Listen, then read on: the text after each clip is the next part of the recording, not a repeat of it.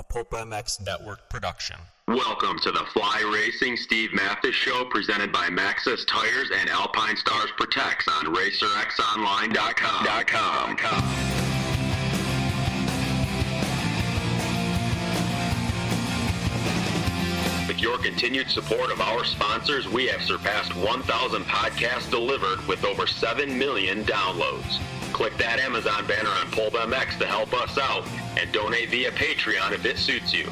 And as always, enrich your moto lifestyle by working with the sponsors who support us.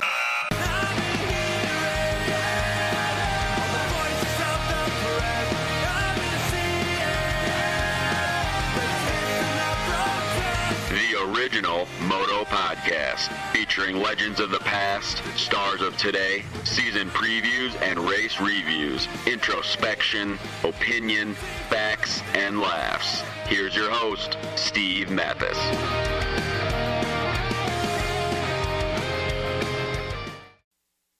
Welcome to the Creators Podcast Series. Thank you for listening. Appreciate it.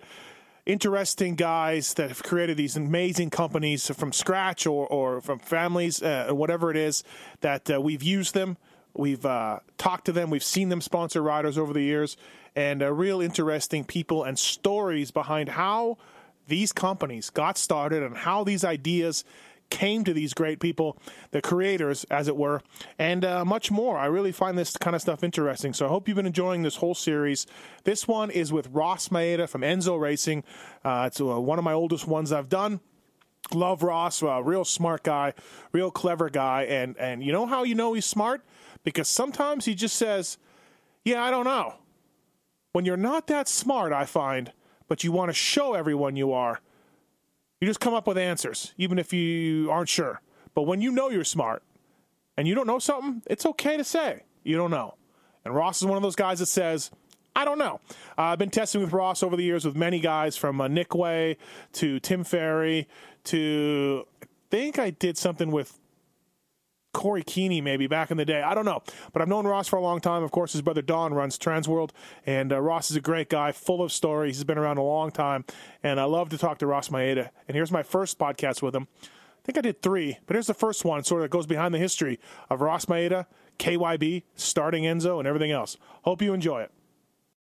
Welcome to the BTOsports.com Transworld Motocross podcast show.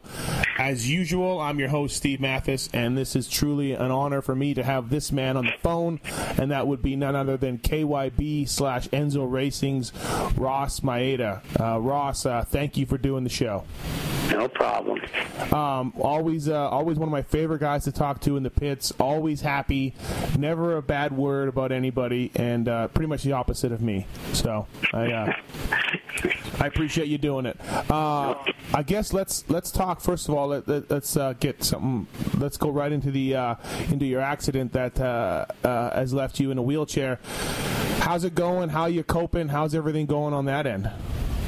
Um, I'm right now uh, doing a lot of training and therapy, mm-hmm. uh, kind of concentrating on trying to uh, make a recovery uh, because, you know, with any spinal cord injury, they don't know very much about what can mm-hmm. happen. They just have to wait and see what, what goes on. But basically, I'm, I, uh, I dislocated my, I broke my back at T11 and 12 mm-hmm. and uh, stretched the spinal cord. I didn't tear it or bruise it or anything. It's just stretched, and uh, I have uh, no feeling or muscle control below my waist, my uh, belt line. Mm-hmm. Um, when that first happened, uh, I didn't have any feeling or control right at uh, like where your pants and and uh, within two three months uh, it moved down and I gained uh, uh, feeling and muscle control down in my lower abs mm-hmm. and in mm-hmm. part of my hips and they did some um, I, I don't know what they call it but some kind of feeling test uh, where they prick you with a pin Right. at different levels. And at the beginning, they said I was like T11, and after I want to say three or four months, they said I was then L1, which was three vertebrae down, uh, where I was functioning. So um, I continue to get different things. Uh, returning uh, feeling and just internal things like internal muscles starting to work again. So I'm I'm staying upbeat and um, I feel okay. You know, I, I like I said, I, I kind of the more I get active, I start going into work more and doing stuff, and then I start to lose uh, focus on concentrating on my recovery. So Right. I try to just, uh, you know, schedule my week around putting that first and then work or whatever else I do second. Right, right. Uh, do you remember how you crashed? I know you uh, you told me Um, that you were out, but what did they tell you you did? Well, it was I was riding at Star West, which is kind of a mild supercross track, and uh, there was a whoop section that um, I was jumping into, and it really wasn't. I didn't consider it that dangerous, but that's apparently where I crashed, and um, I have a kind of a memory that's almost like a dream of just going into it and and the bike bogging or something and, and I crashed but that's almost just like a dream. Uh what they did find was that when they got to my bike the the front wheel had had uh broken a bunch of spokes, but uh, they were looking at it. They weren't sure if that was something that occurred right at, you know, that caused the crash, or the bike did big flips and came down on the front wheel and and and uh, collapsed the wheel because it, it had tore the spoke nipples out, and that's generally something that's a real severe hit. Yeah. That's not something I could have done just riding. You know, I think it, it might might have been doing big flips in the air and came down on the wheel and done it. But you know, it's it's not something that I'm losing sleep over anything. It's just Right. it happened, and it's a risk that I took, and Yeah. I can accept that. Yeah, you're. Uh, a lot of people may not know, but uh, I mean, you're in your 50s and, and you ride a lot. You're. Uh, sorry, you rode. Well, you rode a lot. You know, it was always, you know, it was like I, when I, uh, I was racing from when I was, uh, I started racing when I was like, um, 12 years old and continued racing well into my 30s and 40s, but, uh, I rather, even more so than racing, I've always really enjoyed riding and uh, testing and just trying different stuff. But I really, really, really enjoyed riding motocross. And I remember um, people used to get into the industry and then they they quit riding because you know they're going, oh, I can't stand to look at a dirt bike anymore. But I I always said there's no sense in being in this stupid industry if you don't ride. you know that was the main reason we all got into it. So every every free moment I had, I al- I've always ridden, and um, uh, so for me. Uh, you know, the older I got and uh, the, the further along I got in my career and started to get more free time, I spent that free time riding. So, um, like I said, I, I mean, I'm 55 now, so, you know, really a lot of people say, well, you shouldn't have been riding, but, you know, that I think that's stupid. It's, it's what I enjoy doing, and I was still able to do it. So, uh, you know, it was like I actually rode a lot more uh, now, well then, than I did when I was younger, even as a, a pro, a local pro, because you know I was working and trying to race as well. Right. Um, and now, you know, I have much more free time. I had more free time to to do what I wanted, and I chose to go riding. Yeah. at free time. So you know, it, it, it's what I chose to do. I can't look back and have any uh, regrets or anything. Right, uh, and and I mean also just too. Like, I mean, I imagine there was some pretty dark days after you got uh, after you got hurt. But like you told me earlier, I mean, you've done so much in your life. You know what I mean? That you can't. If you just sit there and be bitter, it would just waste time. Yeah, for sure. You know, it's like uh, my whole life has been motocross, and uh, everything I've I've done professionally or or in my my uh, my little racing career. I you know I, I'm happy. I've I've done what I wanted to do, and uh, in in my professional career, I've done more than I would have ever thought. So. Uh, you know, from the standpoint of, of going, oh wow, my life's over. It's, you know, it, I've already done everything I wanted to do and more. So, you know, I, I really don't have any regrets, and I think, well, I'm for sure not giving up. But mm-hmm. if, if this is it, you know, it's like if there are some uh, whatever uh, limitations I put on myself, uh, there isn't some glaring goal that I haven't achieved. So you know, I'm I'm okay.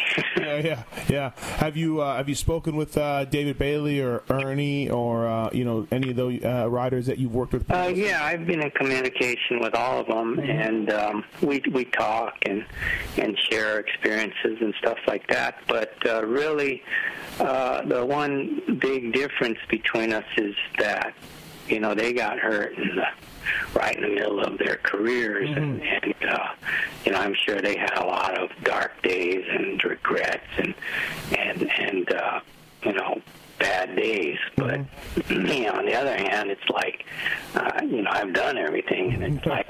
Uh, you know, I did everything I want to do for sure. I miss the things I used to be able to do, yep. but at the same time, I don't you know, I don't have to sit there and go, you know, why me? yeah. Um, how's uh, how's business been with you uh, focusing on the? Uh, for those who don't know, Ross uh, Ross Maeda owns um, Enzo Suspension and works closely with KYB. How's business been since you've uh, since the accident and since you've been working on uh, the rehab and getting better? Well, I'm very lucky in that I have a very good staff um, that you know, is that's loyal and very hardworking, and they're able to pretty much run the place without me. Mm-hmm. And um, it, it's something that you know Will Decker and and uh, Cosmosu and, and Dave, they're, they're all you know they were able to run the place without me because, quite frankly, in the in the last few years I, I've been out goofing around and, and enjoying some of my own freedom and free time. Um, you know, I try to get, I would come in for sure and, do work and, and be involved in development and and uh, racing and stuff. But uh, the basic running of the shop was was uh, pretty much taken care of. Uh, so I'm very lucky in that respect because with my injury, I mean, if if it was pivotal upon me being there or not, it would have gone out of business. But right. for sure, everybody was, you know, it wasn't even so much that they had to completely step up to a new level with me gone because yeah. they were already operating at that level when I got hurt. So I'm very, very grateful for, uh, you know, the, the crew that I've surrounded myself with. Right, right, and uh, and I mean, I guess one drawback was if I had a bike, you'd have to source out springs for it. You know, only only you could find those special springs that I had. But uh, hey, enough about that. Let's uh, let's get into your your career, your history. Um, where do I start? let's let's try to let's take it all the way back. Talk about getting into motocross. Talk about as a young man starting to race and what you did and where you're living and, and all that. Well, I grew up in uh, Pasadena, mm-hmm. uh, California, which is kind of like uh, uh, below, oh, we'll say probably kind of uh, a little east of Los Angeles.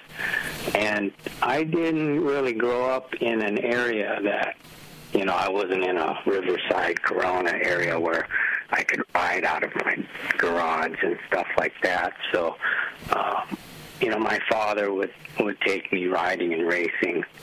Uh, we basically started when I was 11, and uh, really, frankly, back then, motocross was um, almost just barely getting started in America. So most of the off-road dirt bike riding was done in the desert, and that's where I learned how to ride and everything. And um, you know, my father uh, discovered motocross and started taking us to do that. But I remember I have an older brother as well as a younger brother, Donnie. Uh, uh, he's three years older than me, and when we started racing motocross, I remember we we were always kind of weren't really joking, but Mm-hmm. we thought, man, you know, we'll never win a trophy in motocross. You you have to be badass. You have to get like top three, yeah, because we had we had actually raced a few desert races, and I actually got a trophy uh, in my first desert race for Oh, yeah? 100, 172nd place. so, you know, that was something that was within my grasp. But when I started riding motocross, you know, we were like getting, you know, last and and, and really riding in the back of the pack, and and you had to be in the top three to get a trophy. So we really thought that was something, you know, una- Un- unamazing, yeah. una- yeah, unattainable uh, for us. But um, like anything else, you know, I I really liked it so much I didn't even care if I was any good at it. I just loved doing it, and I stuck with it. And um, you know, we started doing better and better, and and um, I, you know, I, I, I as I remember, I got uh, I earned a, what was a local pro.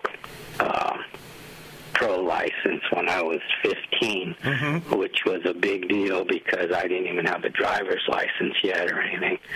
And, um, you know, I just really, really enjoyed it. And so uh, when I was you know, I was like I was 16, so I graduated high school. I was 17 years old, and we had met a a Japanese rider that was in America racing um, local motocross stuff, and um, we just kind of became friends with him. And he he told me, he said, if you want to come race in Japan, you know, I'll, I have a shop in Japan, and I'll, Yeah? I'll sponsor you. I'll give you a bike and everything. And so I was like, ah, I'm, I'm going. You're a factory So- rider. so you know, it was like uh, I told my parents, you know, I wanted to go race in Japan, so I just I got a job at a, uh, a motorcycle um, parts warehouse called Sudco. It's still Mm-hmm. Oh, yeah, still Sudco. around, Right. Sudco International, and um, I I got a job there just working in the warehouse, which was was kind of funny because I always used to say that if uh, if I got a job unloading bricks out of a truck, I would have been miserable. Yeah. But if I was unloading motorcycle chain out of the back of my truck, I would be happy because it had something to do with motorcycles. So Right.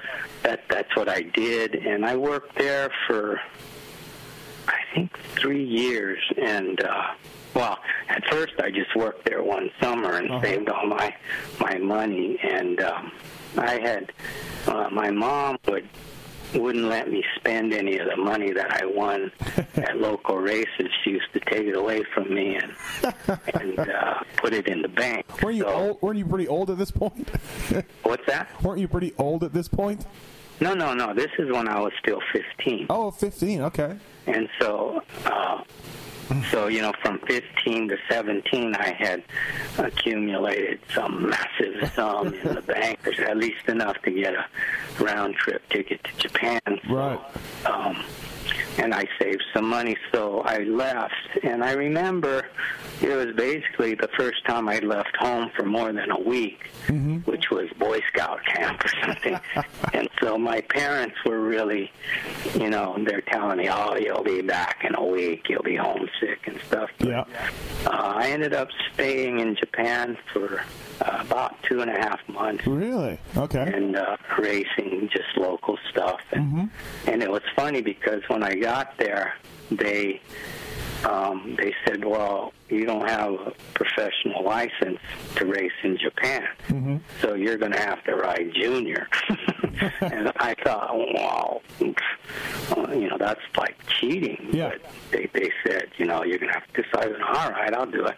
And I thought, "Oh, I'm just going to clean up," and and it poured rain at 90% of the races I went to, and you know, it was like I was from Southern California. I didn't know how to ride in mud, and so uh, for you know, I got smoked at a lot of the races. But usually when it was dry, you know, I, I could do pretty good and stuff. But I really didn't race that much because I ended up crashing and getting hurt, and uh, I was actually kind of being shuffled around with a bunch of different people. So Yeah. um, you know, I, but the main thing was I, it was the first time I was away from home without my parents, so, you know, I kind of did a lot of growing up over there. I was hanging around with uh, motocross people, and it was amazing to me because I would just meet people at the races, and they'd be all, come live at my house. you know, and I would be Yeah. like, you don't, you don't even know me, you know, but they were very, very friendly, and and the Japanese people are just in general very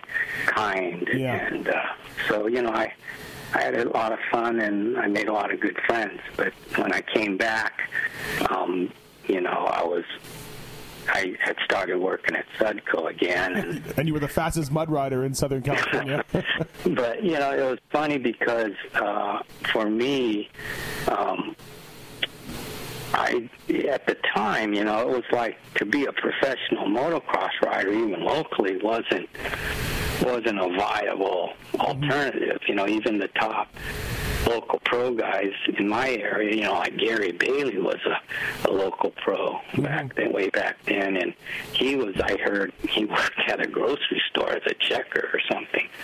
So it wasn't something that was, you know, and and really working in the motorcycle industry wasn't something you really wanted to do.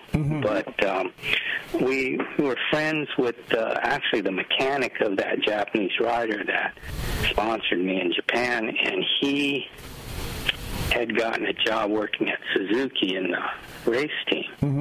So he contacted me one day and said, uh, "You want to be a factory mechanic for Suzuki?" And I was like, "Yeah, I'll do that." You know, because he knew he had taught me most of my mechanical skills at that time, and. um you know, he, I said, well, I don't know anything. He goes, no, you're good enough, you know, to be a factory mechanic. Hey, that sounds a lot like my conversation with Jim Perry.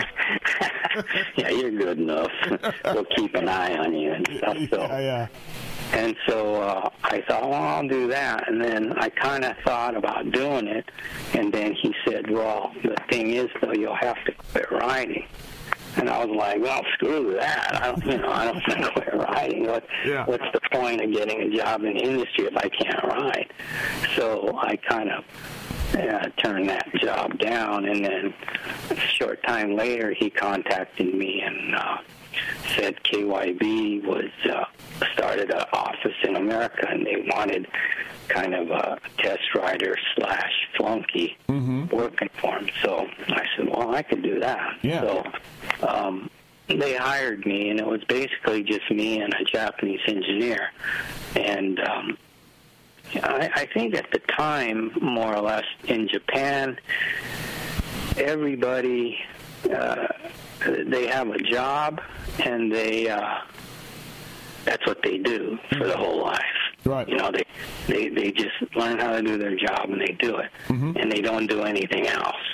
And and most of them, uh, I won't say are you know uh, unable, but most of the people that's all they do. So when they, you know, I was working for them, and they they they asked me like, well, how much schooling do you have? And you know, I had just had a little bit of junior college and stuff, so they just okay, he's a moron, and you know, they checked that box. And all he can do is ride. And then uh, they started to ask me like. Um, I remember they go, okay, uh, call up a welding shop and asked them to weld these two pieces of metal together. Uh-huh. And I and I said, well, that's all you need done. They're like, yeah. And I said, well, I could do that. And they're like, you know how to weld? And I was like, well, yeah. Yeah. So then they thought, wow, you can ride and weld. He's not a moron. yeah, and and so then you know, and then as time went on, they asked me to do more and more things, and and I was able to do it. So they they thought they really hit the jackpot. You know, that I was this multi-talented guy, but I really wasn't. I just was an average motocross guy. I knew how to work on his bike, right. and uh, so you know, I I really took an interest in. Uh, the mechanical end and you know what was inside the shocks and how they work and stuff. So you know he thought wow i'll teach him. So he he taught me uh he he kind of said i'll teach you uh suspension and you teach me english so Oh, yeah. i i used to stay after work and uh just have english conversation with him and and and you know teach him new vocabulary and stuff like that and he would show me he'd take fork shocks apart and forks apart and show me where the oil went and Uh-huh. stuff so you know I, I was really hungry for uh, knowledge and Right. and I'd just take anything apart I could and study it. So for me, it was it was a great time. You know, I was having a great time doing it. And you know, at the time, I remember him asking me, "What do you want to do?" You know, what's your Right. aspirations for your future? And I was like typical dumb kid. You know, I don't know. I want to race. Uh, Right. you know, I want to want to ride motorcycles and and uh, do something in the motorcycle industry Mm-hmm. and make a living. You know, so he was like, oh, okay, whatever. Mm. And you know, so he, I just, I never dreamed at the time that I could make a, a, a career at it. You know, be an adult and, Yeah. and be doing it. You know, because I didn't have any kind of college education or anything. But as time went on, you know, I just learned more and more, and and uh, eventually they they considered me an engineer, even though I didn't have any Right. engineering education, formal education. But all of my experience was all um, just hands-on stuff. So, and and for me, that was the best best way because I just imagine everything in physical terms. So you know, I did that, and um, I worked there. At this point, I've I've worked at uh, KYB. I started in 1976. Yeah. so you know, I've, I've been there quite a while. I still uh, have a uh, consultant contract with them because um, after a few years, I started. Uh, Enzo Racing just kind of on the side, just for fun, and When was that? pretty What, what year was that? you know, I want to say it was probably about 1982. What? I would say Really? is when I started. Yeah. Well, when I started it, it was basically uh, doing stuff in my garage. I didn't. And- Even, I didn't know that. Wow. and uh, you know, just at the time, it was like revalving the shock. The fork systems were basically internally a pipe with holes drilled in it, Right. Stuff like that. So, you know, there were tuning wise, it was mostly just fundamental spring and and stuff like that. But Right. you know, valving and has evolved. But shocks are really gas shocks are uh, are very very similar to how they were from from the you know original Right. uh, gas shocks that were being used back in uh, you know 1976. They were double shocks back then, but construction Yeah. design wise they weren't you know night and day different or anything so you know it was uh I, I was just basically doing stuff in my garage for my friends and stuff and then it was like their friends and friends and other people just wanted me to do stuff and I uh eventually you know made a company out of it and um the reason I, you know, people have asked me what, where I got the name Enzo Racing is uh, in 1980. I, uh, again, being, you know, strictly a motocross person. Uh, for I didn't take a vacation for probably like four years or something working there because Right. I didn't want to. And they finally they said, "Well, why don't you take a vacation?" So I I don't remember exactly why I decided to do it, but back you know, when I was younger, Europeans were always better than us. So, um, you know, everybody, all the fact, all the top riders in America aspired to go to Europe and race and and race the world championships and everything like that. And so, uh, I just decided I wanted to go to Europe and watch some Grand Prix and Right. so I just kind of, you know, saved some money, and then uh, my roommate at the time said, "Yeah, I'll go with you," and and another friend of mine, and, and we all three of us, we just went, and uh, we kind of had a bit of a plan, but it was. It was in 1980. I went to Europe, and uh, I remember probably the smartest thing we did was we uh, we got a Eurail pass, which is a Yeah. kind of just a pass you can get to get on trains, and we bought uh, first class Eurail passes in America reserved, and what that gave us was uh, access to a private car. So, and that car had like bathroom and a little shower and that stuff. Right. So we didn't really plan it this way, but it was really good because we, you know, we would go to a country and horse around all day, and then at the end of the day, instead of getting a hotel, we would jump on the train and go to the next country Yeah. and use it for a hotel.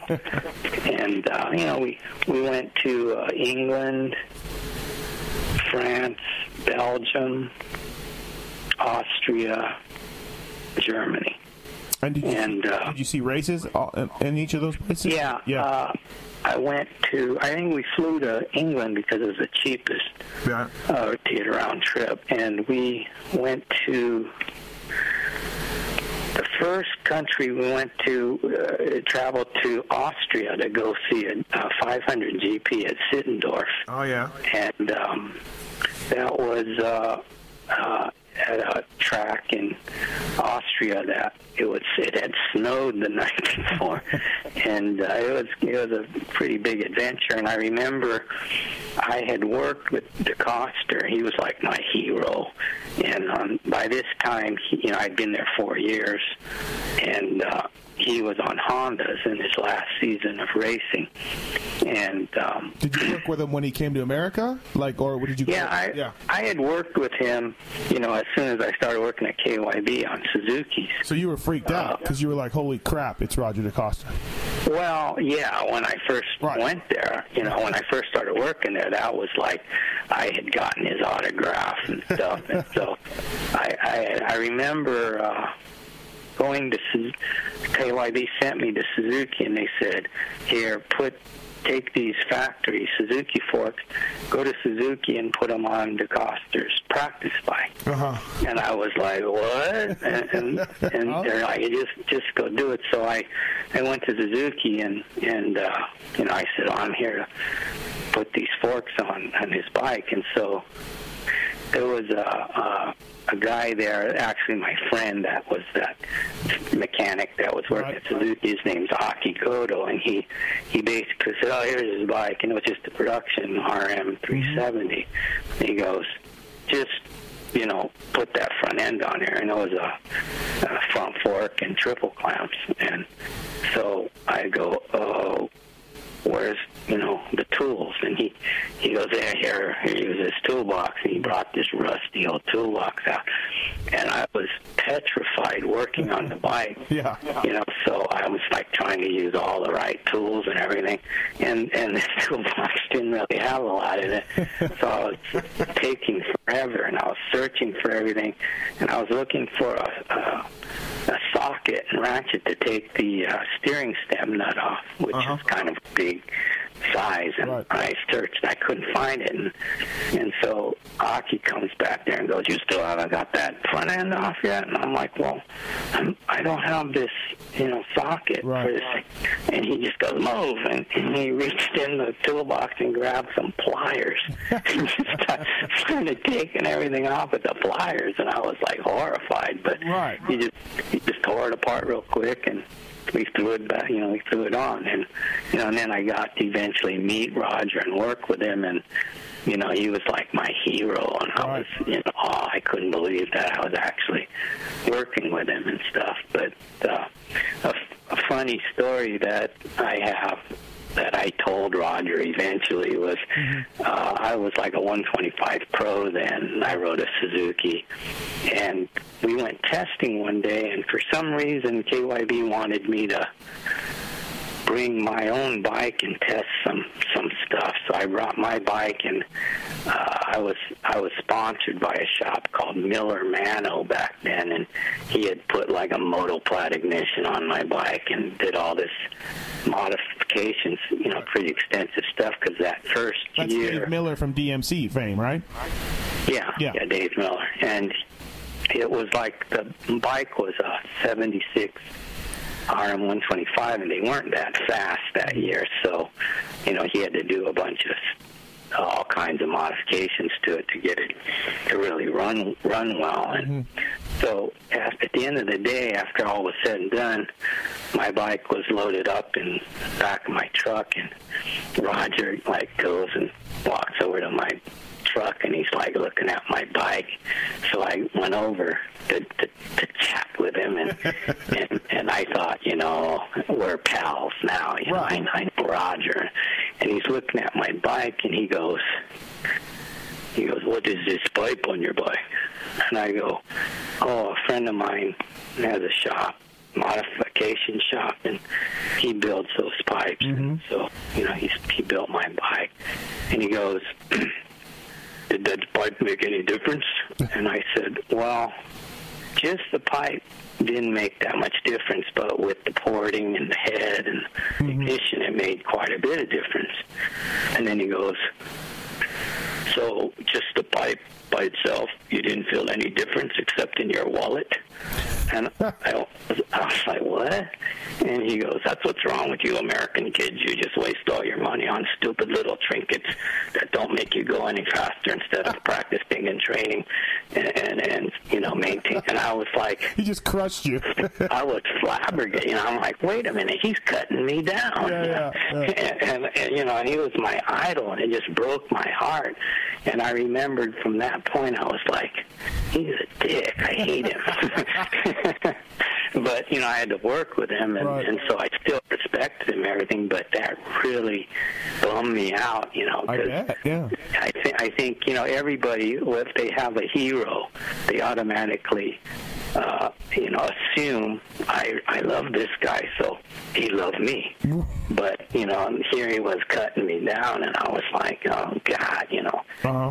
you know, I idolized this guy, and he just Yeah. cut me down, you know. So, and I mean, it wasn't like I could go, hey, let's race, Yeah, you know. I couldn't say something like that. So, you know, but you know, it was like I I would only see him at the end of the GP GP season when they would come to America to ride the Trans-AMA series. So you know, I didn't really. I would work with him here, and and even when he was here, it was just you know for a short time. Mm-hmm. So when I went to Europe, you know, my friends were all. Oh, you know Roger, right? And I go, well, I, yeah, I work with him, but Yeah. you know what? I'll probably see him, and he won't even know who I am because, mm-hmm. you know, he he's like, you know, I only see Ross in America, so, you know, maybe he won't even recognize me. But as soon as I saw him, you know, he was all, "What are you doing here?" Yeah. And and and he was really nice to me and invited me to his shop, and and uh, we we went to his home and everything like that. Oh, and I remember eating dinner with him and his wife and his little kid. You know, his two sons were just babies then. Yeah. And his wife was talking to me, and I said, you know, I, I really can't believe I'm eating dinner. You know, I said, Roger was my idol when I was a kid, and she'd Uh-huh. laugh and say, yeah, you know, there's a lot of a lot of people like that. Mm-hmm. So you know, it, it's just things like that of being able to just being in the industry. I was able to just realize so many you know dreams that Yeah. came true for me. So you know, it's like you ever, you know, I can never say I got a bad hand in life. I, I can never say that. You know, it's like I could, I could have terrible luck the rest of my life, and I'd still go. Uh, I still had good luck more than I had bad luck. Yeah, yeah. You ate dinner with uh, with uh, with uh, Costa in Belgium when at the height of. Yeah. I mean, it's like me eating dinner with Timmy. It's amazing. Well, that that that's even that whole dinner was even kind of a a funnier story because when I was traveling with my friends, um, we went to Roger's shop, and uh, and he said, "I'll come come tomorrow and and we'll go to dinner." Right. And so we came the next day, and and he wasn't there, and and uh, his worker said Roger called and said sorry, he had to do something, so come back tomorrow. And it happened a couple days in a row, and uh, so I was going like, man, he's blowing us off. And, Yeah, yeah, yeah. And uh, we had gone out and, and done some stuff, and and so we came back to uh, our hotel, which which was very close to the shop. And uh, my friends go, "Hey, let's go eat Chinese food at that Chinese restaurant." I was like, I got real mad, and I go, "We didn't come all the way to Belgium to eat Chinese food. You know, we're going to eat." Belgian food Right. or something, and I was kind of scolding on it. And so then uh, the, the next night, I I walked down. You know, they they were coming, we were coming back, and they're all, "Can we eat Chinese food tonight?" And I'm like, "No, No. and we're not eating Chinese food till we go back to California." And so I go, "You guys stay in the room, and I'm going to walk down to Roger's shop and." See if he's going to meet us tonight. So I went back down to the shop and and uh, the worker said, "Oh, he's not here, but we'll call him." So they called him on the phone. They go, "Here, you know, he wants to talk to you." that guy's here again. Yeah. So, and so uh, I go, "Hello," and he goes, "Hey, Ross." He goes, uh, "Where are you now?" Yeah, he goes, "You're down at the shop," and I go, "Yeah." And he goes, "Okay, just stay there." I get washed up, and I'll come down and we'll go to dinner. There's this really good Chinese restaurant by the shop. so I had to go back to the shop and go, "Oh, we're going to the Chinese restaurant." We're only going because Roger said so. it's okay to eat Chinese food in Belgium because you know I wasn't eating, and they were all going, "Why did you tell Roger you didn't come all the way to Belgium to eat Chinese food?" I didn't dare say that to my idol. Of course not. No, there's no way. So you're working at KYB, um, and you're, you started at, you've started Enzo at this point. What what kind of uh, cool stuff were you doing? Were you going to all the races back in the '80s? Were you still just doing R and D for production bikes, or what? What kind of stuff were you doing back in the day for KYB? Well, uh, again, you know, my my job there was to work with uh, pre-production testing and working with each uh, manufacturer that was in fact using KYB for production uh, to develop the production uh, settings and stuff. Right.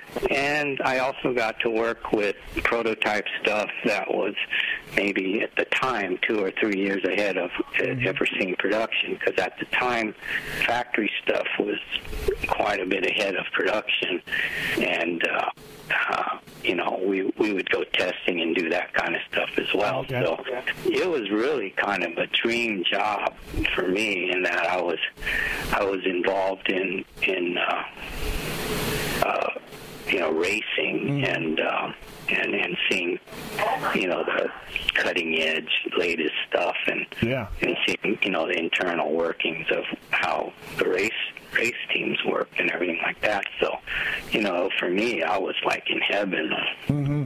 just, just being in the, in the whole uh, Yeah. uh, industry.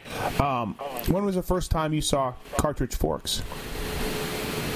Yes, um, Like when? actually, Showa had had been using a car, you know, a cartridge system as far back as you know, the early '80s. Oh, really? Oh, okay. Yeah, Oh, and uh, I didn't know that. but it didn't work that well Mm-hmm. because I remember, I remember working with Honda factory, and Brian Lunas was uh, a mechanic working for I think Warren Reed or something, and and I remember him telling me he said, "Yeah, Showa uh, insists on developing this cartridge fork, but it doesn't work, mm-hmm. and your fork works way better." And and I said, "Why do they keep?" you know, trying to make that work then. And he mm-hmm. said, he said, well, they say this is the, the future and this is the way things should be. And, which was true, but you know, at the time we're all going, "What a bunch of dummies!" You know, and Yeah, yeah. yeah, why don't they just stick with what works? But you know, eventually they got it right, and that was, uh, you know, the wave of the future. Um, so, like the Works Honda and Works Kawi and all that in the mid '80s was were those cartridge forks before they came out on production bikes? Even KY. Um, no, KYB was working with developing the, you know, just the, the original uh conventional at the time, just what we call a damper rod fork, and and they had uh, done a lot of development and added different things to it that improved, you know, the way they worked and all. But but in the big picture, some of you know, the cartridge fork at the time when we finally started working with it, you know, we we looked at it as, oh, this will never ever in a million years be production. Yeah, yeah. it's too it's too convoluted and, and you know sophisticated for the public. So, you know, I, it was fun to work with. You know, at the time it was like the equivalent of having a computer inside. Yeah, yeah, yeah, yeah. You know, com, you know, it's like let's see, production is a pipe with holes drilled in it, and this has little valves on it. You know, so it was it was quite a bit different, and uh, you know, super interesting for me. Yeah, the uh, and so the other question is is when did you start seeing twin chamber forks? I know Showa came up with them first, but or I believe they did. But uh, when did you start seeing those things come on come on board? the the the thing was uh, the first the very first upside down fork that KYB made was I want to say right about when Bob Hannah came to Suzuki. So I want to say 1986, Eighty six was when he switched. yeah. 85 or 86. 86. And and uh, upside down forks were kind of the wave of the future at the time, and we were using. Uh, a, we were developing a, a cartridge fork, uh, trying to play catch up to Showa, and um, so then in the middle of that, they decided to make an upside down fork and start trying to develop that. And I remember the very, very first upside down fork that KYB made was actually a twin chamber design. Oh, was it? And uh, I was like, what is this? You know? Right, right. And, and uh, it didn't really work that well, as I remember. But I don't think it was the, the twin chamber design that was holding it back. It was it was more uh, structural problems with the fork. But um, we used that for a short while, and then I think somebody, KYB, basically said. Uh, this will never, ever, ever be production. so let's let's stop wasting our time developing it. Right. And and uh, in the meantime, I guess Showa actually started working with it and developing it. You know, um, more and more and more uh, to the point where you know it is today. Uh, but I don't know really specifically uh, who has the patent on that particular design. I do know that KYB had it in you know like 1986, and I'm pretty sure Showa didn't have anything like that. Maybe then I could be wrong, but Right. I, I don't for sure. when the switch to upside down forks happened, like in the late 80, late eighties, um, was it really necessary? Or like, do you do you think right now that you could make a conventional fork as good as what you're having, what you see on production bikes right now? Is upside down forks really necessary? Well, um, you know, everybody has their opinion, but my personal professional opinion is that an upside down fork's uh, benefits is rigidity and control. Uh, riders a mechanical advantage over the front fork, uh, front wheel. Um, you know, it's just rigidity and, and just stability. Right. Um, the upside down fork, uh, what it lacked in performance compared to the conventional fork was a conventional fork. Uh, the point of flex is the inner tube because um, if you if you just think of it in physical terms, the axle to the bottom of the triple clamp is where a conventional fork flexes the most. A upside down fork is much more rigid at that point, so it does flex there, but it does more flexing, we'll say, between the inner and outer tube. Right. So you, it doesn't nearly have as much uh, leverage there, so you know it, it, it has it's more rigid. Right. But what what happened was what it lacked in uh, uh, suspension performance, you know, rider comfort and whatever, it made up for it in rigidity and rider control. Now, when you say, can you make a conventional fork work as well? Well, I say in its you know, in its basic design, no, because I don't think a conventional fork can be made as rigid as an upside down fork unless you do something structurally way different. And um, the thing is, when uh, Showa and KYB both were going back and forth, when bikes were coming stock with upside downs, and some factories were racing with factory conventionals and stuff Yeah. basically what what the, the thing was is uh, the advantages of both systems were apparent as soon as you switched. Yeah, yeah. But- right. But the thing is, the upside down fork made the front fork more rigid. And so, to me personally, it's like I believe you can go from flexible to rigid, but it's very hard to go from rigid to flexible. Ah, yeah, and I think I think what happened a lot was uh, uh, the example I'll use is the Rinaldi Yamaha team back then. The bikes came stock with upside down forks, and they were putting on an Öhlins conventional fork. Mm-hmm. And I think initial testing when they, they put the conventional fork on the bike, you know, the riders, oh wow, these are really plush and comfortable, right. Because they had flexibility. Flex, yeah. But then they they they'd ride them at speed, and uh, one thing that I had learned when I was testing upside down forks was uh, I go, man, these things are harsh and they're they're rigid and they're kind of uncomfortable, but man, they're really, really, rid- you know, they're really secure. You can really and, front wheel somewhere, yeah. Right, and so like I would go off a big jump and go, oh no, I'm gonna land in that big rut, and I I basically brace to crash, and I'd land and and the bike would front wheel would go right over it, no problem, and I would go, wow, you know these things are really good, Yeah.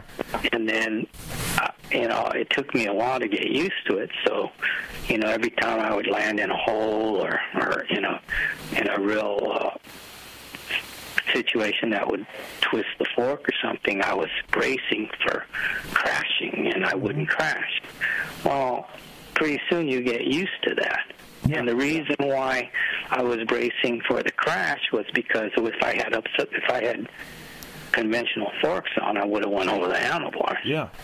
Well, if you get used to the upside down fork, and you you go off a jump with conventional fork, you're gonna land in this big hole. You're just like, oh, no biggie. Yeah, yeah. And then you go over the bars, Yeah. and you're like, what what was that? You know, you, it's a mystery why you crashed. Right. You know, you don't you don't realize that that's a, a, a bad point of performance. So I think that's where uh, I think a lot of uh, development groups and bike designers were kind of scratching their heads because you know they would go, these things work really good, but mm-hmm. uh, I just woke up in the hospital. You know, i was like I don't know what happened, right. and and so finally they just decided, especially with uh, all moto all teams in America using upside downs and Supercross, that that was the direction that we had to go. Right. And, you know, if, if there was a, a form of outdoor motocross that didn't have big double jumps and whoops on an outdoor track, mm-hmm. you know, the conventionals could very well still be the way to go. But um, but you know, modern moto, motocross track designers always put artificial obstacles in it. So yeah, yeah. The reason I the the question I I had an '89 Kawi 49 millis uh, conventional forks, and like there were upside down forks on Hondas and, and stuff that were just horrible. I mean, I was mm-hmm. not a very good rider, but I'm like, what are these guys thinking? You know what I mean? Like those early upside downs, there were some models that felt were, like they were yeah, driving they were spikes into your palms. You know? Yeah, they were really they were really bad, and that whole. Uh, thing situation with Kawasaki to stick with conventionals was mm-hmm. uh, basically, uh, you know, I'm sure it's not secret now, but yeah. uh, Mike Preston was the development test rider back then, working with Mike Fisher.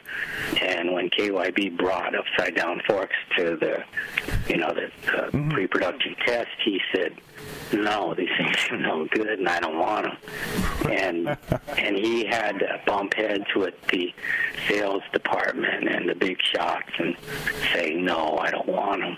Yeah, and, really. Uh, and so they, you know, they he had enough clout to make the call, and he he actually made a good decision. Mm-hmm. So, you know, that one particular year where they they stayed with the conventional fork. He gave KYB and Showa one more year of development to improve the upside down. Yeah, the uh, there was actually some photos released of that Kawi with upside down forks. You know what I mean? Like it was, it was like here it is. It's going to come with upside down forks. Oops, no, it's not. Oh yeah, yeah, yeah we tested it. You know, it was all in pre-production testing, and I remember him saying, "I, I don't accept this. unacceptable." the Japanese guys are like Mike's on, not liking upside down. Forks. Yeah, yeah, and they, you know, they were fighting with him. He, to his credit, you know, he stood his ground, and he was right. Um, let's talk about a little bit about how manufacturers sw- play the suspension switching game. You know, one year KYB, one year uh, Showa. Uh, Honda recently made a switch to all KYB. What? And, and, sometimes there'll be one model with KYB, one with Showa. How does that happen? What's the thought process behind that? Who decides that? Is it money related? You know, what what goes down with that kind of stuff? Um, the com- you know, like for example, uh, Kawasaki uses Showa on the 250F, mm-hmm. KYB on the 450. Honda is the opposite. They use Showa on the 250F and KYB on the 450. Um, basically, it's always a I won't say a political choice, but it's it's uh, something I believe it's decided by the um, production planning group where because every time they ever have something like that uh, at the beginning of a new model is it always becomes a contest like to, they'll contact show and they'll contact KYB and say okay we're going to have a, a test mm-hmm. to decide which company gets the production contract. And you go out and you just test, test, test, test, and and whatever they they decide works better, that's what they go with. And uh, usually, once they make that decision, it, it stands for I want to say at least two, usually three or four years. Yeah. yeah. And uh, um, until there's a big model change again, and it's really I had heard uh, that the background be- behind that is uh, uh, I'm not really sure about the makers or whatever, but I had heard I think it was Toyota or something had two vendors for headlights, mm-hmm. and um, these two vendors would would uh, compete with each other for price and performance, kind of the same as Showa and KYB, mm-hmm. and uh, trying to uh, you know get these production contracts, and then. Everything in, in Japan is done when when it's a production uh, line. They'll say, okay, Monday morning at eight o'clock sharp, we're going to start up, fire up the production line for this model, and it's going to run for you know X amount of days or whatever until we finish producing these models. Well they it's like come 8:30 Monday morning when that thing fires up, they have all the pieces necessary to start building those those cars on the assembly line. Right. And sometimes it comes down to the wire, like they go, okay, we'll deliver it Sunday night or something Yeah, yeah. like that. You know, it's not always way in advance. And the story I heard was that this headlamp company uh, was going to deliver the stuff the day before production started, and there was a a huge accident in some big tunnel in Japan, mm-hmm. and cars crashed and caught on fire, and it was just this big catastrophe. People got killed, and and they had to shut down this tunnel Right. and they couldn't deliver the headlights. And so it, it threw off the production, and it it backfired. You know, there were so many repercussions from them not finishing the production line that the company lost a tremendous amount of money. Mm-hmm. So they decided, you know, we have to we have to use more than one vendor. Right. And so in an emergency like that, we could go, you know, hey, Brand X, can you do, Yeah. can you get some headlights down here tomorrow? And they go, yeah. And, you know, it was something like that. And so it kind of changed all the Japanese companies' Way of thinking. uh, operating procedure, yeah, their way of thinking, and they so they said we need to be friendly with all the vendors, and you know to be friendly with them, you have to use them Right. from time to time. So that's Right. why they kind of spread it out. Okay. All right. Yeah, I'm always uh, always interested uh, to know that kind of stuff. It's a bit of a mystery sometimes. Um, now, without without talking about any uh, current models, or you can if you want, but is there one is there one bike one bike that you remember as just being like horrid suspension that you made? You know, like you really made your name with Enzo Racing, like that you really did a ton of fixes to. Was there just a bike that was just horrible?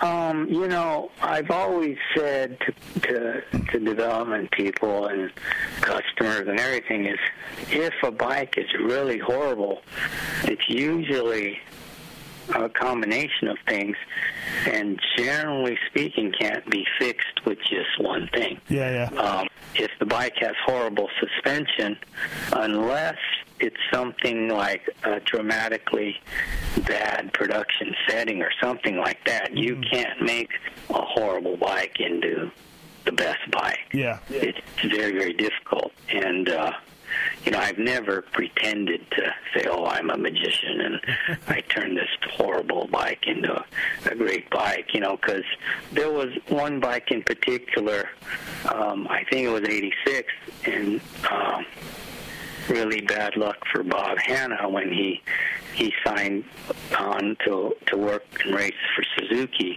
That was uh, they had this horrible uh, rotary. Well, it was an eccentric link. It was like a um, kind of a, a, a rotating. Uh, the link was worked off of kind of a rotating ball, uh, round slug, and it, it was just really had a lot of friction. It was terrible. But that particular year, the AMA had decided no more work bikes. Yeah. Everything has to be production based. So if you had some horrible, uh, you know, feature on your bike, if it was tied in with the production rule, you couldn't change it. You were stuck with it. Right. And and uh, in their case, the weak link of that bike was this linkage system, and they couldn't change it. And so uh, I remember that bike just being really horrible, and they only used that system for one year. I'm sure. Immediately changed it. I'm sure Bob never really shared his opinion with you at all, right, on that? Oh, no, he was. You know, that was another funny story that I always had was that I worked with Bob um, that year, and he had he had always kind of traditionally ridden the Florida series Right. at, in early January, and you know it was like that was Christmas and New Year's, so you know everyone wanted to be home, and Right. and Bob would say, "You guys aren't serious. You know, you got to get down here Christmas Eve," and, and, and you know, and so I had had to go to Florida to work with him, and um, I remember we were testing in Florida at Croom. Right. And, Still uh, today, yeah. Yeah, this is really rough sand track, and and we would be testing something, and and uh, I'd be standing on the side of the track, and he'd ride by, and I'd make an adjustment or something, and he'd he'd ride, and the thing would swap, and he'd almost die or something, and he would come in, and he would just scream at me, you know, like, and you just get so mad, and I'd be all settle down, you know, and and uh, then we uh, he'd ride back to the hotel, Uh-huh. which was just on the other side. right. And then we'd jump in a rental car and drive back. And then I go, man, he's hot, you Yeah. know. Talk with the mechanics. Then we'd get back, and he would be pretty calm. Mm-hmm. And so then, like, we'd go out and test something again, and he'd start screaming at me again. and we'd come back, and and he'd calm down. Right. And so I was joking with his mechanic. I go, you know what? I think Hannah rides. When he rides, he's just angry or you know super aggressive. Right. And I said, let's just send him out there and not go out to the track next time. So, mm-hmm. you know, I, I made a shock and I said, go try it. I'm going to make some notes and Right. come back and tell us how it is. And he comes back and he's, you know, and he's not yelling at me and he Right. goes, and I go, how's that? And he goes, nah, that's just as bad. It's actually a little bit worse. Mm-hmm. But he was he was calm. He wasn't screaming at me or anything. Yeah, yeah, yeah. And so I, I told his mechanic, I said, you know what? He, I'm right. You know, he he's angry when he rides the bike, and Yeah. and when he comes back, he's he's all mad. You know, I, but if he has time to cool off on that ride back to the hotel, Right. you know, he, he's not all pissed. So I said, let's not go out there no more. and and so then this one test, Hannah goes, I want you to come out and watch me go through this one section tell me what the bike's doing. Right. And I'm like, no, just go out and ride. He said, no, I want you to see. So we went back in the rental car and, and uh, we're watching him, and he hits this bump and does this big swap, and then just like holds the throttle wide open, just starts riding over to us, and I go, "Let's go back!" We started the car and we were running away. he was chasing us down that road, and we flew back into the hotel. And sure enough, when he got there, he wasn't. He He, was- wasn't mad. He was calm. Yeah, and I later, years later, I I I would kid him about that, and he's like, "No, no," but Yeah. we saw it in practice. it was Yeah. true. I like your story that you've told me a few times about Vanderven in Florida, and uh, I, you know, Yeah, that was that trip. yeah, Dutch sand specialist, and uh, and a local Florida race, and Hannah giving it his all to beat this dude. Yeah, he he. uh you know, he go. We were there. I think it was St. Petersburg or something, and mm-hmm. and and Hannah was like a hero in Florida. Everybody liked him, and and uh, you know we showed up there, and Hannah was the fastest guy if if Vander Ven wasn't there. But Yeah. during practice, you know, I kind of cruised over the side of the track, and I see this guy in a KTM just like ripping around the track, and I'm like, who is that? You know, and then I, you know, I had kept track of European stuff, so I go, that looks like Kees Vanderven, but Mm-hmm. what would he be doing at the Florida series? Yeah. And then, sure enough, it was him. And then I saw, and then and Bob goes, "Who's that joker on the KTM?" and I go, "That that's the world champ." You know, he was. I want to say he was 125 world champion that year or something. But Right. I go, "That that's you, you know, Kay Zennerman. He's like a Dutch guy. He's super fast in the sand." And he goes, "Yeah, he's fast," you know, and mm-hmm. and I was just thinking like, "Oh, this is just great," you know, we're we're here and and Bob's gonna get smoked by some European guy Yeah. On a KTM that none of the you know locals will go. Mm-hmm. Who's that guy on the Harley beating Hannah? You know, and, hate and I thought, Yeah. you know, and, and he's just going to look terrible getting beat by someone they don't even know who he is on some weird bike. and so, you know, the first moto went off, and Hannah, I thought Hannah was always getting lousy starts, so I thought, well, maybe he'll get a lousy start, and Vanderven a whole shot. Yeah. And and you know, and, and he'll get second, and people will go, well, he, you know, Yeah, didn't get Bob start. got beat because he didn't get a good start. And Bob gets the whole shot. And I'm like, oh, great. so Vanderven reels him in and just they start scrapping. And he, he uh, Vanderven beat him in the first moto, but Hannah was going for it and making a race out of it and and almost crashing. And so after the first moto, I I told Bob, I said, you know what? Don't break both your legs. You know, if this bike isn't the way you like it, don't Yeah. ride over your head and hurt yourself. You know, and and he was like, oh no, I gotta. I gotta go for it because he was gonna whoop me, and I was like, "That's a stupid reason to, you know, put your life on the line." And and then the the, the second moto, you know, I I I just kind of got to know Bob more from working with him that year, but he had already, you know, made his name. He was a legend already by then. Yeah, yeah. And uh, so, you know, it was like we we were on the starting line, and I was thinking, okay, the track's twice as rough as the first moto. Yeah. So the bike's really going to be horrible, and Bob's going to be pissed, and he's going to get beat by Vanderven. And Right. I remember between motos, I said to Bob, I go, you know, do you want to, what do you want to change on it? Because you know, he came in and gave me a shopping list of what was wrong, and Yeah. what bike was doing bad. So I go, well, What could you know, do? you want me to, you know what, you know, you want, you want me to change, and and uh, he just thought about it, and he goes, ah, just leave it, I'll ride it. and I was like, you just told me the thing's unrideable, and Right. you know, and he said, well, there's nothing you can do. So the second moto, he he actually beat him. He like, you know, and the thing that was funny was we were on the starting line, and. uh we're sitting there and ha- and Vanderven's like a couple over on mm-hmm. to us and and Bob kind of is looking at his bike and everything and then he just turns over to me and he says if that guy wants to beat me this moto, he better be ready to crash because I'm willing to go down hard.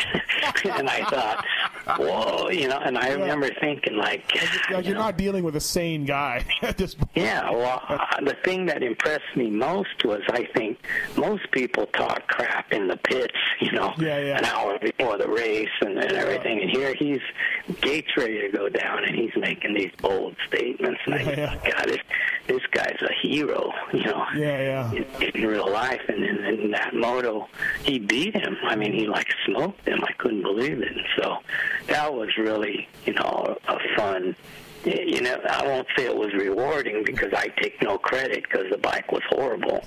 You know, I was Right. doing whatever I could, but uh, you know, Bob was a fair guy, and I think I earned his respect in those days because I was always trying, Yeah. you know, to help him. I wasn't going, yeah, well, it's a piece of crap. There's Right. nothing I can do, so just ride it. You Yeah. know, I was always trying to help. So. You weren't you weren't all man up, rider. You know, you're just a pussy or whatever. Yeah. Yeah, you know, I, I would have never said that to him, but but he was saying that to me that you know I got I got to do it. You know I got to ride the bike. So yeah, you know it was I was really impressed with him. Right, right. and uh, it was pretty late in his career for me to be impressed with him. But it, to me, it was a bigger tribute to you know what kind of person he was. Right. Uh, this year at the Indy Show, um, I got a chance to look at that '86 RM250 that with the Boysen Link that Bob raced at Uh-huh. Um, and I talked a little bit to the designer about it, and you know, obviously Boysen had patented it, and he had said that the you know the OEMs were very interested in that system, but they didn't want to pay Mr. Boysen the money, you know, to patent his system. Is that like chain torque, getting rid of chain torque? And I know Amp came up with something that I used to run on my CR500. My dad made me. Is that the right direction to go? Was that Amp? Was that Boysen Link really, um, you know, the right way to go? But just too many moving parts, as uh, as I as I was kind of told. Well, it's I think my, again, you know, my it's just I'm going to say it's my personal opinion because someone could easily prove me wrong. But my whole uh, opinion of that that system and the anti-torque deal is that yes, when uh, motor power is delivered to the rear wheel by way of a chain, the rear suspension does in fact get stiffer uh, when when the throttle's on and the chain torque is is pulling. Uh, but that's something that is just inherent in the design. Uh, the Boysen Link and the and the amp link and stuff eliminated it or, or lessened it or something like that. But my whole take on the thing is yes, it does allow the suspension to work better under power like that. But uh, the other thing is riding technique has developed to uh, work around that. Oh, I won't say work around it Yeah. as much as use it to your advantage. Right. Um, if you're going to land in a big hole, you're going off a big jump and you're going to land in a big hole, do you hold the throttle wide open or do you shut it off? You, you hold it wide open because it makes the sti- suspension stiffer. Now, in in the case of uh, a system that eliminates that tor- chain torque, you could hold it wide open and it'll bottom Right. you know, or, or you know, the engine power may help you, but in as far as the the chain torque making the suspension stiffer, it isn't there. Hmm. And so, because of that, it's as simple as things like wheel tapping whoops or, or seat bouncing and gassing it. Those are all utilizing the chain torque characteristic in your favor Yeah, to in a favor, ride. right, right. Right, in a rider. So that was the thing is when I tested the system was I go, wow, it does this really well, but it does this way worse. Mm-hmm. And it, w- it, and even Bob told me the same thing. He said, you have to ride this system and nothing else and get used to it. Right. Right. You know, and I, I believe possibly if one of the OEs came out the system and the bike was a success, and then all the others followed suit, mm-hmm. you know, I, probably riding technique would be different Right. Right. because you know we would all have to change the way we rode to compensate for that. Right. And I'm not saying one way was better than the other, but at the time, It's I di- think there were too many stubborn riders going, you know, I needed to do that. Screw it, take it off. Right, right. Well, um, hey, so you, you, I mean, so DeCoster, Hannah, Johnson, Bailey, Stewart, McGrath, Tim Ferry, you've worked with legends. Uh, what has there been a rider that's just really taken your breath away, or really done things that you couldn't believe at the time? Well, for me, um, and I don't really think that my uh, opinion or thinking is swayed just because it was so long ago and he was my idol. But Roger was kind of a complete rider in that he he uh, he was a very good test rider and development rider, very knowledgeable, and could tell you what things were doing, as well as give you suggestions on direction to go, as well as being a top competitor. Right. Usually, in my experience, you'll you'll get these these guys that are just super fast. They're kind of like race horses. Mm-hmm. You know, you just you just whip them and they go and they win. Right. They do they do whatever it takes to win. Right. Uh, I remember working at Kawi um, with Jeff Ward and Ron Lechien, Mm-hmm. and everyone kind of thought Ronnie was kind of a goof off and stuff, but Lechien was actually a very, very good test rider. Um, He was. And it was because he, his riding style was like, he trusted the bike every time he rode it. It's, the example I use is like, you know, everyone's had a day when they go riding and the track's perfect, and you just go out, and from the first lap, you're just holding it wide open, and you can't do anything wrong. And you just, you feel great, and everything's working great. And then you go out the next day, or even the second moto, and you can't do anything right Right. and you're going, well, what's wrong? What went wrong? Well, I think a big part of uh, the, the when you're riding good is you're riding good because you're trusting the bike, mm-hmm. and you just you just lay it over and you you trust it not to wash out Right. and you just get on the gas and everything works but when you're not sure of yourself and you you just kind of hesitate that one second it does wash and it does you know do all kinds of things wrong and you can't you know and then it frustrates you and and then you hesitate even more and it throws your timing off and you can't do anything right Right. well the team rode trusted the bike all the time and that's why he used to have like really funny beginner type crashes all the time. You know, he would just come flying into the first turn and the front end would wash out. He'd do a mm-hmm. face plant. And everyone would laugh and go, Did you see that beginner crashing? But it was because he always trusted the bike. Right. Right. And because he rode like that, when the bike wasn't right, he knew it. And he would he wouldn't be able to articulate it very well, but you know, you He knew it something was wasn't wrong. right. Right. Yeah. He knew something was wrong. You know, if, if he wasn't riding good, you knew there was something off. Mm-hmm. And Jeff Ward, on the other hand, who was a much more consistent performer, uh, he would like ride and come in, and I go, "What's it doing?" He goes, "Oh, it's it's it's kicking or it's bottoming in that hole over there." And I go, "Okay," and I'd say, "Is it?" You know, does it feel like it's it's going down too mm-hmm. deep and then bottoming? You know, I'd ask him some questions, and I'd make an adjustment, and then he'd come in and I go, "How is it now?" And he goes, mm-hmm. "Oh, it's good." Right. And I go, "How is it in that section? Is it still bottoming?" And he goes, "No, I'm taking a different line." I'm like, well, then we don't know if what Yeah. I did fixed it or not, Right, you know. right. But see, that's how he rode. Is he'd go, if I go there, it does something I don't like, Mm-hmm. so I'll just do something different, so it doesn't bother me no more. He didn't, you know, wait for it to, Yeah. you know, for me to fix it. He fixed it himself. Right. Right. And and the, the the beauty of a, a rider like that is you can put him in a race situation and he will figure it out and he he'll make it work. Mm-hmm. Whereas a, uh, there's other guys that are just too technical and they'll go, "Well, it's bottoming in that hole, and I can't win." Yeah. Yeah. You know, and then they'll just throw in the towel. They won't think of if I move over two inches, I won't bottom or something.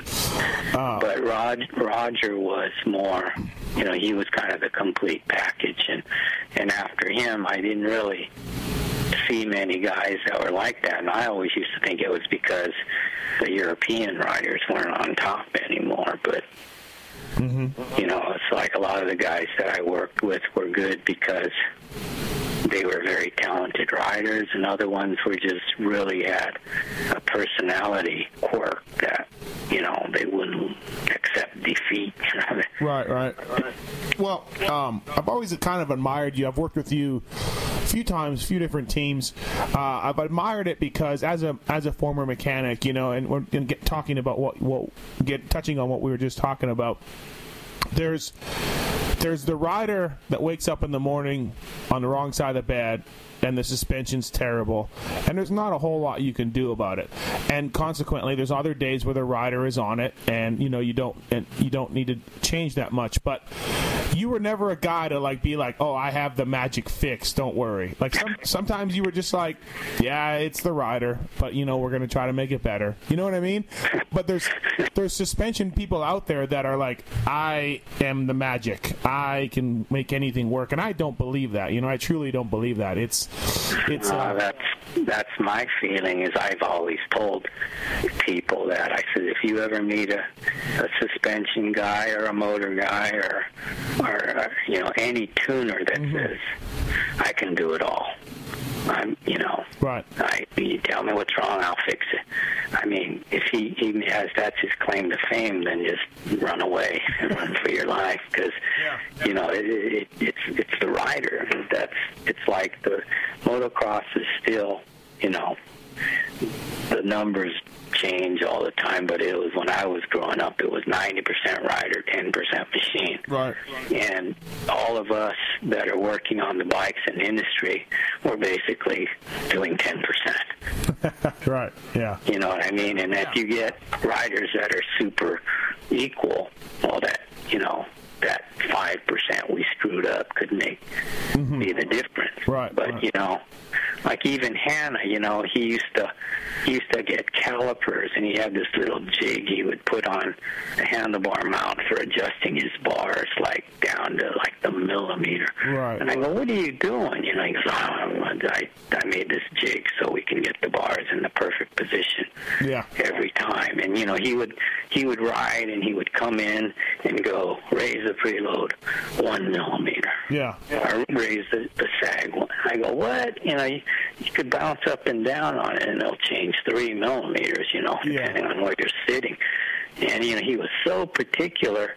And then I used to give him a hard time because I go, you go to all that trouble and then you fall in the first turn and the bars are the shape of a pretzel and you pick the thing up and you catch everybody and you win. yeah yeah really So how important is that where you're mounting those handlebars? yeah You know, but he he, he just laughed. He, Um, he kept doing it. was there one rider that uh, was your favorite? Has been your favorite? Like just a guy, like a good tester, a, fr- a guy that you just gelled with, a friendly guy on and off the track. I mean, was there somebody?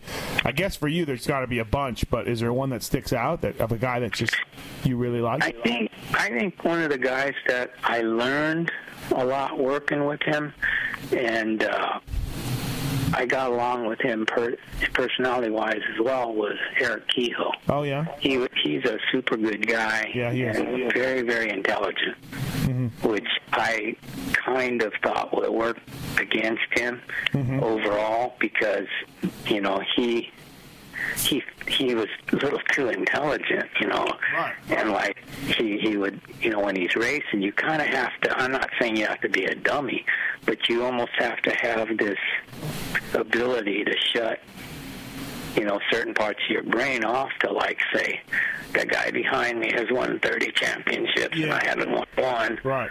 There's no way I can beat him. You know, you have to just kind of be, oh, I'm just gonna do everything right. Well, who's behind you? Oh. right, right, yeah, exactly.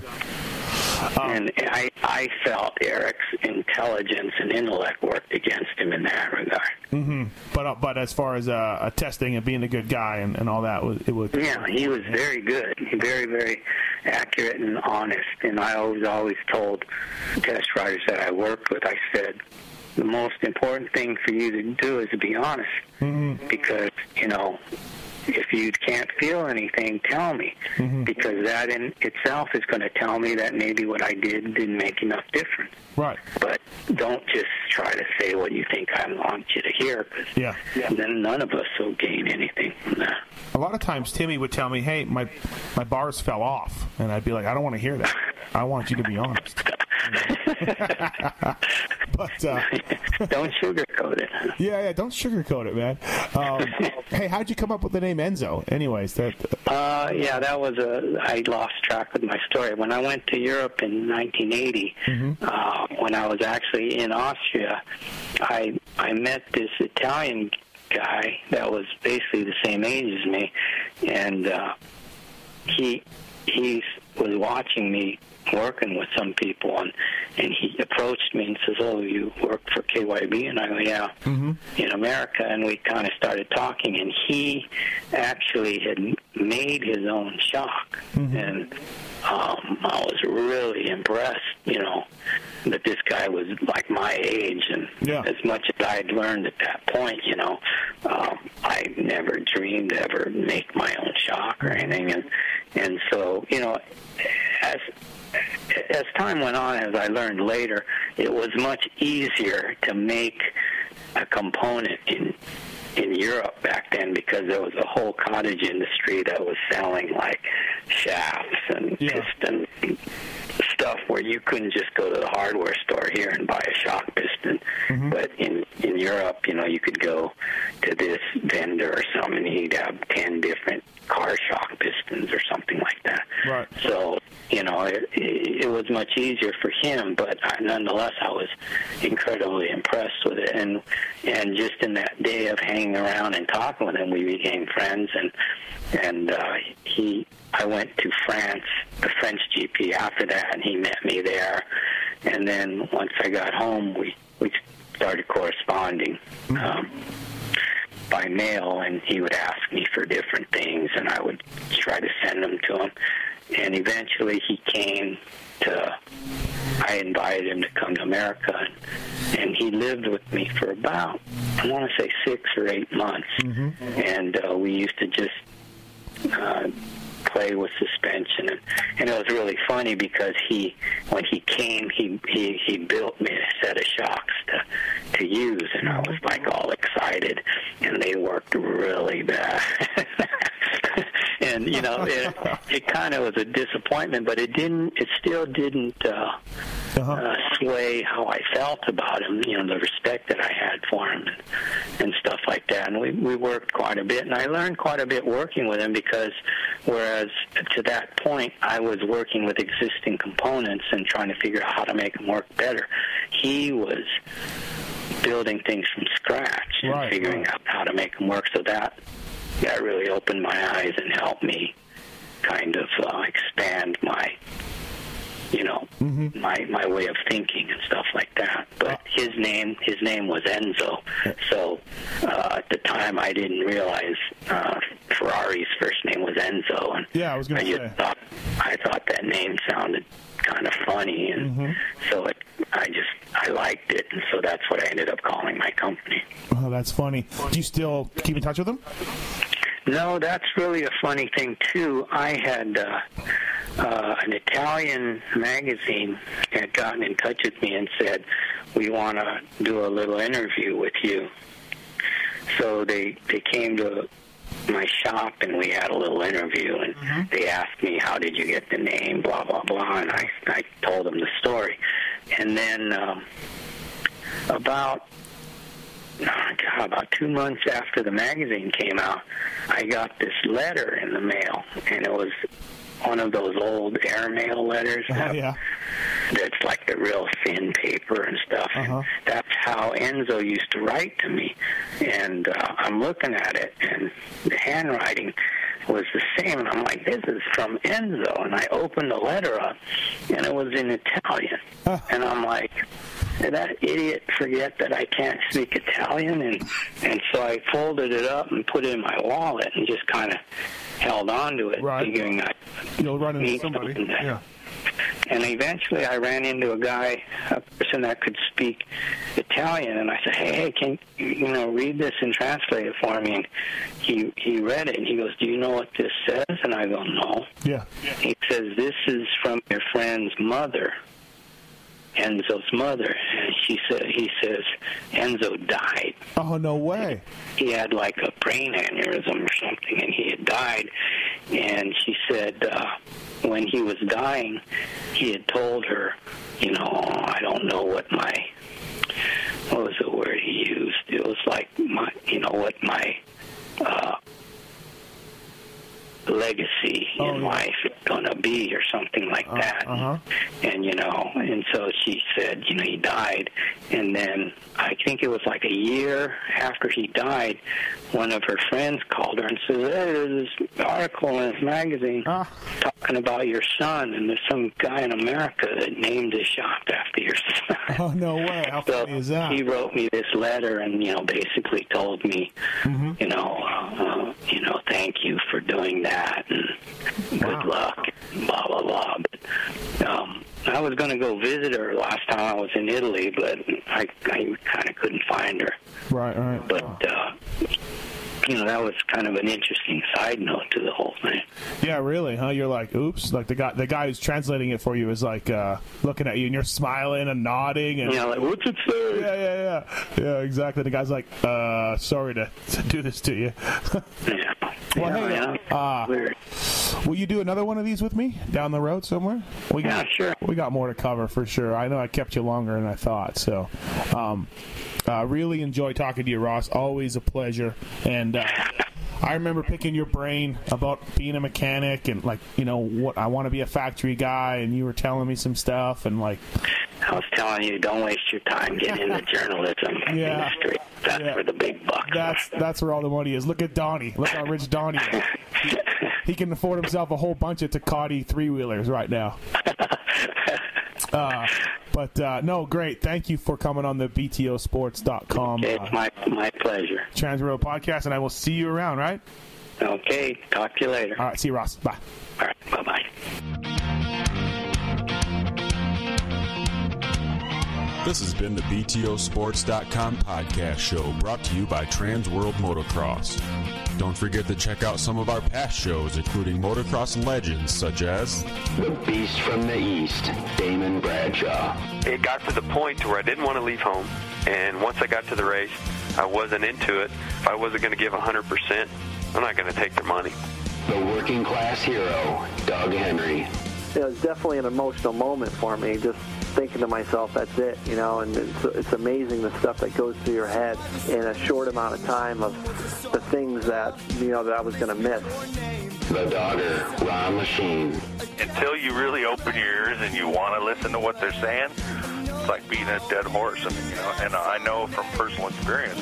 Did anybody ever sit me down? Of course. Everybody did. Pro Circuits, Mitch Payton. There's two ways to make the money. One is you can sign for money, or two, you can earn the money. I'm a high believer in earning the money. I think they ride better when they earn the money. Seven-time Jeremy McGrath. I was so mad, like so disappointed and so frustrated that I pulled pitch and I left. Every point counts. I could kick myself to this day for not just riding around in tents. It's been no problem. My my ego got in the way, you know. The O Show, Johnny O'Mara. stuff that you could you sit there if you didn't even want to ride it, you just wanted to just look at it all day. I mean, I got a chance to test all that. I like that era I was in. I really do. Search Matthes on the iTunes Store to find these and many more great podcasts.